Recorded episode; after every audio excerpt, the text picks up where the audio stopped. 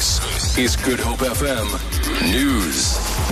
Archbishop Emeritus Desmond Tutu will spend the next two weeks in an undisclosed Cape Town hospital. His daughter, Reverend Mpho Tutu, says he's been placed on a new course of intensive antibiotic treatment. She says her father remains in good spirits and not in any pain. Tutu was readmitted to hospital on Monday for inflammation. This is the third time in recent months that the 83 year old cleric has been receiving medical treatment in hospital. Police are main- maintaining a strong presence in Thembalethu near George in the Southern Cape following widespread violence yesterday. Five Go George buses were set alight allegedly by taxi operators. They're unhappy with the new bus service, saying issues of compensation for taxi owners are still outstanding. The service has been temporarily suspended in the area. The situation is currently calm.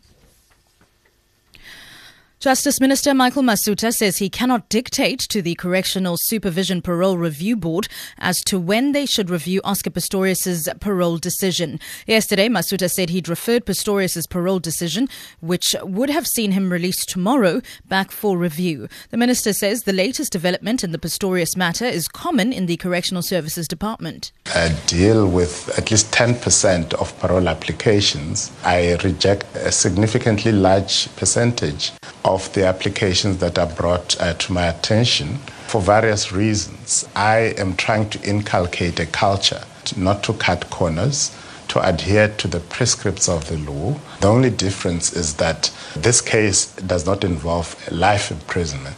So ordinarily it wouldn't have reached my desk, save for the fact that the matter was brought to my attention in the manner that it was.